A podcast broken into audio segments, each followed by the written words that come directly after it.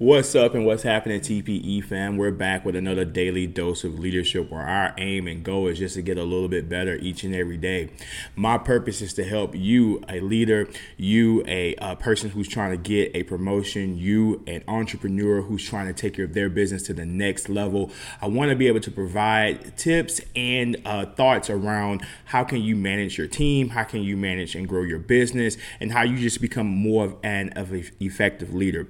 With over twenty years of organizational experience, fifteen of those years being spent in leadership, I have a robust uh, toolkit, a toolbox of just uh, skills and uh, experiences that will help you pivot into your next. And so uh, today is going to be nothing short of that. I'm going to be talking about building psychological safety in the workplace.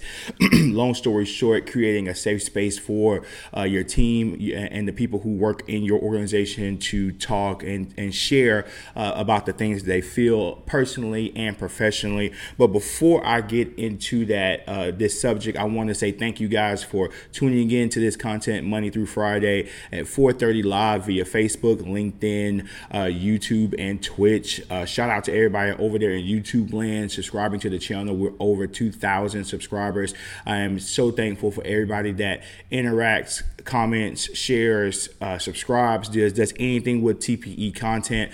Uh, you just don't know how much that means to me. Uh, y'all support in this space uh, and, and, and ultimately the support for yourself to be able to try to get to a better place uh, so you can be more profitable and more valuable uh, to yourself and to your families. And so um, one quick announcement.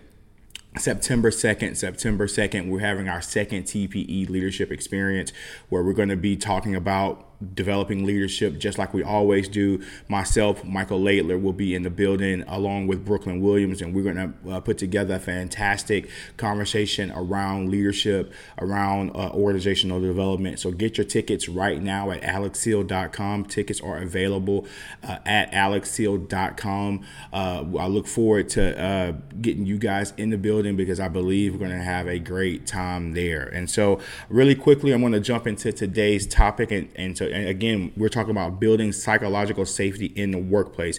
And why is psychological safety important? Why should you be considering this in uh, in the scope of how you develop your business, how you develop the plans for your business? Is and, and I think you have to understand that now more than ever, the pressures uh, of and the stressors that exist in our culture, that exist in our community, are having a negative effect on the way people are working and a negative effect on how people are interacting with each other. I think uh, particularly with uh, the, the global pandemic, you know, we're coming out of the pandemic from a, a economy standpoint, from a workplace standpoint, functionality standpoint. However, I think there has been an adverse effect in uh, the way a lot of younger people communicate with each other, and the and the way and methods in which we all communicate with each other as a whole.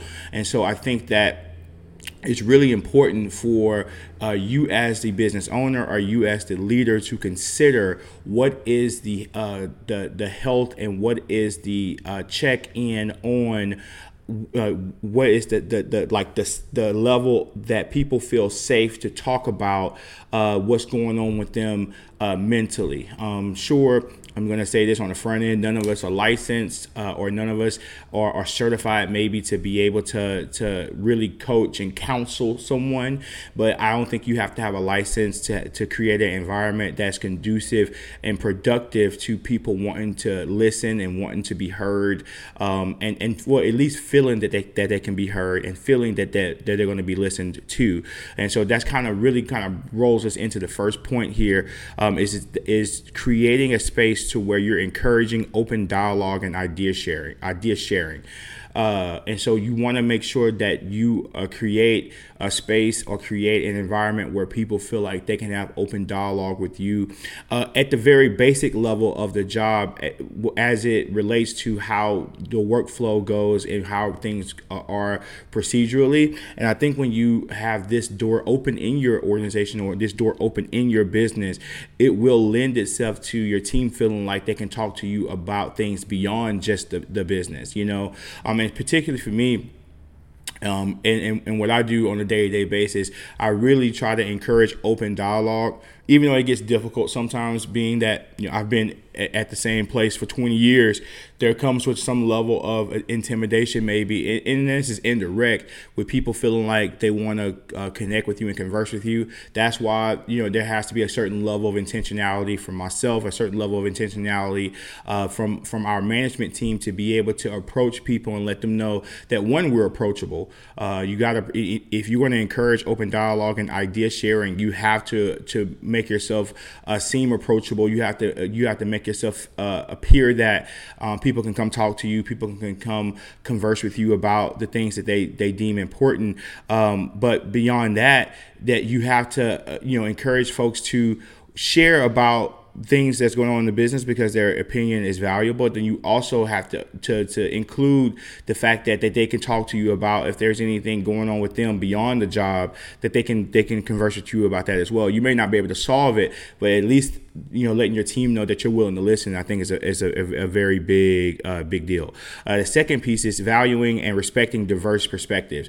I think this is uh, something that's very important now more than ever, because I think there's a, a lot more people that are comfortable being expressive of who they are, uh, what their what their uh, backgrounds are, and just and what they believe.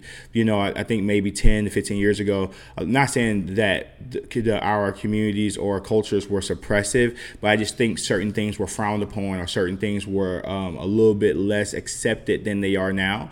And so I think more and more and more, what you start to notice, more people are starting to become more comfortable about who they are and about what they do, and, and then, you know, and what they believe in. And so you, as the leader, you have to be willing to not step on somebody else's be- uh, belief system or their perspective, or just, uh, you know, what they bring to the table. Um, you don't, I'm not saying that you, you compromise who you are, or you compromise your Your integrity in what you believe, but I think you, you can offer respect and you can offer value uh, towards another person's perspective or another person's walk of life without being disrespectful or demeaning or devaluing.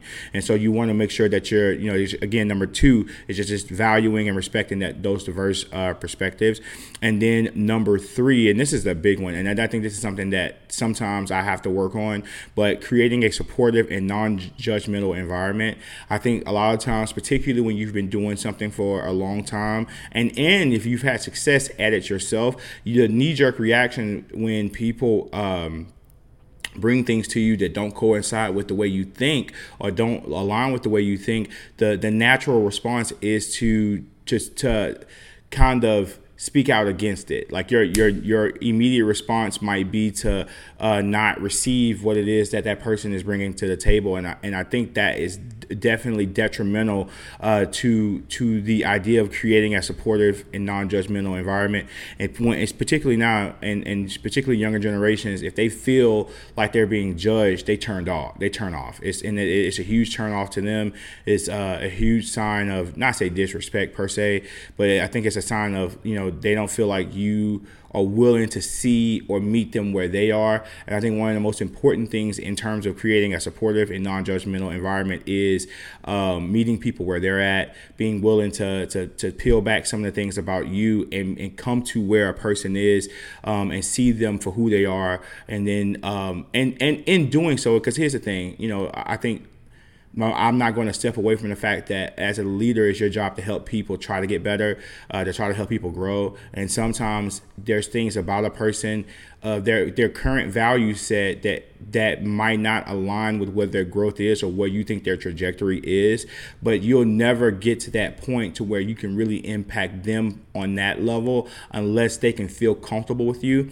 And you can you only develop that that environment of comfort and, and by creating an environment that is supportive and non-judgmental. And so when they feel like they're not judged, you're not judging them, it gives you the, a better opportunity to, once you have a foot in the door with the, with with your team, um, in terms of in terms of their attention, their buy-in, their loyalty, then you can start to slowly turn how they look at things or or or change their perspective of how, of how they view things and how they go about uh, seeing the world once you've created that connectivity. And so hopefully uh, something has been said today that will help you create uh, a, an environment that is safe, uh, that people feel like they can talk, that people feel like they can open up, because the more people feel like they can do in those organizations, and then now you got to be careful um, and not create an environment where it's it totally about uh, that because you don't want to become the rumor mill. You don't want to become the, the a, a place of gossip, because that can turn into that if you if you're not careful.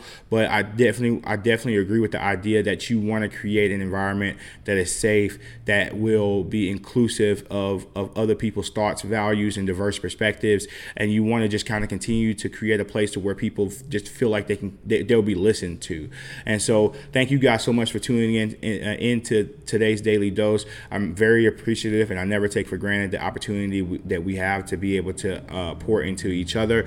Um, again, do not forget to uh, shop to, to to check us out um, on September second at uh, the T P E, our second leadership experience. Get the tickets at alex seal dot com. And until next time, T P E family, peace.